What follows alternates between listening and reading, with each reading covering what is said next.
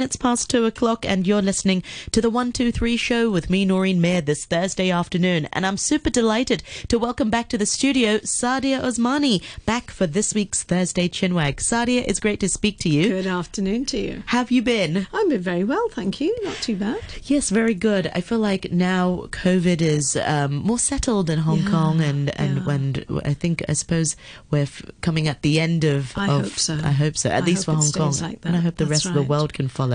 But this week you're here to talk a little bit more about how sleep is being affected. Yeah, it's a funny subject really, because the reason I decided to speak about it was because I was chatting with somebody, a couple of friends and some other people, and that subject seems to have come up a couple of times where people have actually said, oh, do you know I'm having really vivid dreams lately?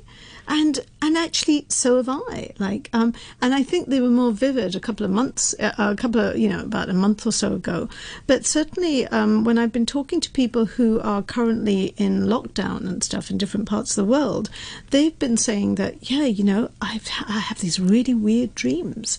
And so then I thought, oh, I must look into that to see if there's some link here. And there is. Really? There is, absolutely, because it just says that, a recent survey in the UK, for instance, it said that 2 in 5 people have reported problems with sleep since the pandemic started. And there's quite a lot of research going on in both UK and China, where people are reporting a heightened sort of state of anxiety.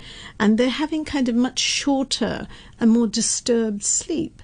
And they're saying things like that, insects seem to be very much prominent in the dream for some reason. Wow. Yeah. Insects. Yeah. I don't know. I mean, like, I haven't personally had any ones with like cockroaches or anything like that. But maybe it's just this whole interpretation in our minds about a virus as such, although the virus is invisible as such, but we see it as taking on some sort of life form. Yeah, and then we've probably seen too many Hollywood movies as well, like, Predators. Yeah, where we think that, something that's going to invade us or affect our lives and stuff is going to be something that resembles some sort of a funny alien type being or an insect or whatever.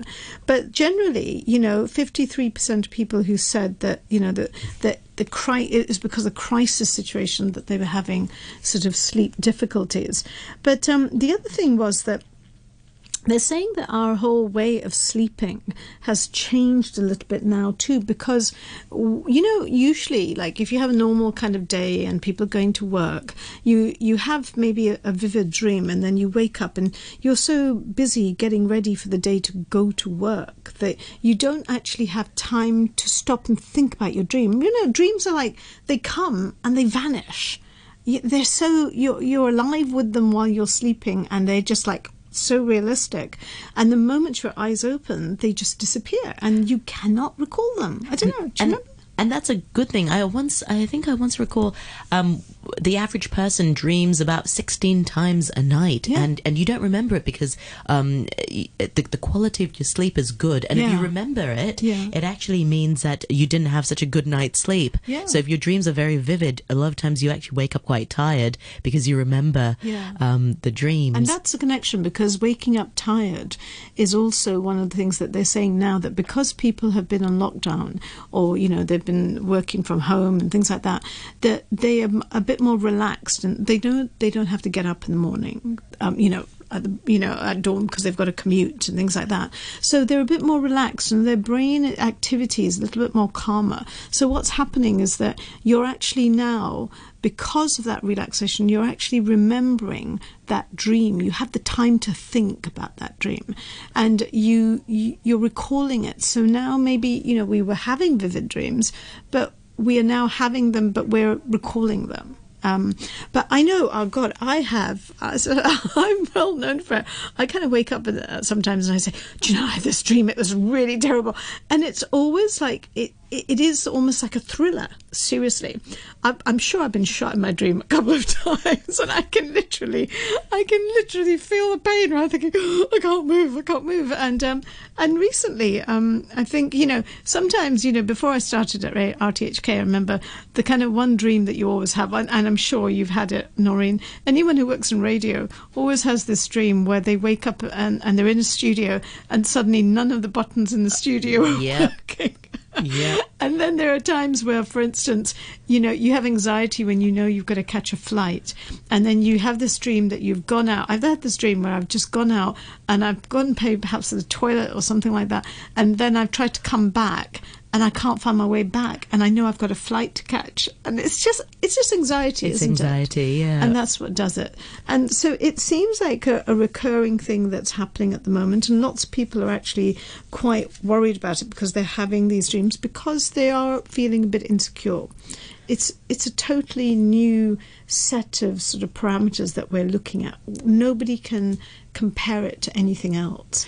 And the types of dreams, the things I was reading, it said the sorts of dreams that are coming through are, like, as I said, like insects and bugs, zombies, natural disasters, like shadowy figures, monsters, or mass shooters.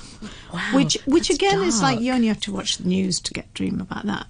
And then night, it says also like visions of, yeah, bugs, natural disasters, and also slight difficulty breathing, you know, and that again might be linked to the whole symptoms of COVID and things like that. But certainly people like, say, health workers and people who are in the real thick of it, you can understand how they would be having stressful dreams, and they probably don't get a good night's sleep because they are faced with all sorts of anxieties. But I suppose we go back to the sort of treatment of how do we kind of calm down before we go to sleep. So maybe, you know, a cup of cocoa or hot drink, milk. And not exercising before bed is also important, because some people exercise before bed. Up. Yeah, you get quite. Oh, yeah, that's right. Okay. But I think you're absolutely right, Saadia, that, you know, this whole COVID-19 situation has really disrupted people's routines, and it's, you know, affected people. Some may be sleeping longer, like you said, because they don't have to wake up as early to commute. But some are just, you know, insomnia, suffering from insomnia also, and that would and definitely. And children, because children are there 24/7. You see. So, you know, the children are not getting tired enough. Exercise, that's right. Yeah, and not getting tired enough to be zonked out by the evening for them to have a really solid night's sleep. So they're a bit restless as well. So it's a kind of accumulation of a number of things. But you can see, I think it's almost a natural thing that whatever we're going through, you know, our brain keeps those things. I mean, the brain actually, they say that in sleep, I know this works certainly for my husband, because he always says, like, if I'm solving a problem, if I'm working on something to do with, you know, engineering or this or that, and he said that usually if I go to sleep, when I wake up in the morning, sometimes the solution is there. So your brain is actually still active and doing all this thing. And it happens sometimes where you forget where you put something, and then in the night you go to sleep, or you're trying to recall the name of somebody or some incident, and then you go to sleep, and then you wake up in the morning, and it's almost like your brain has been working on that and finding a solution. And reveals it. And then you wake up and you go, oh, right, yeah, I remember now. Well, I hope tonight I can find out the numbers to the Mark Six, and maybe it'll reveal itself when I wake up, or maybe even in my dream.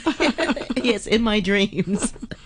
Meanwhile, thank you so much, Saadia, for your time today, and I look forward to more Chinwag next week. Thank you very much. Thanks.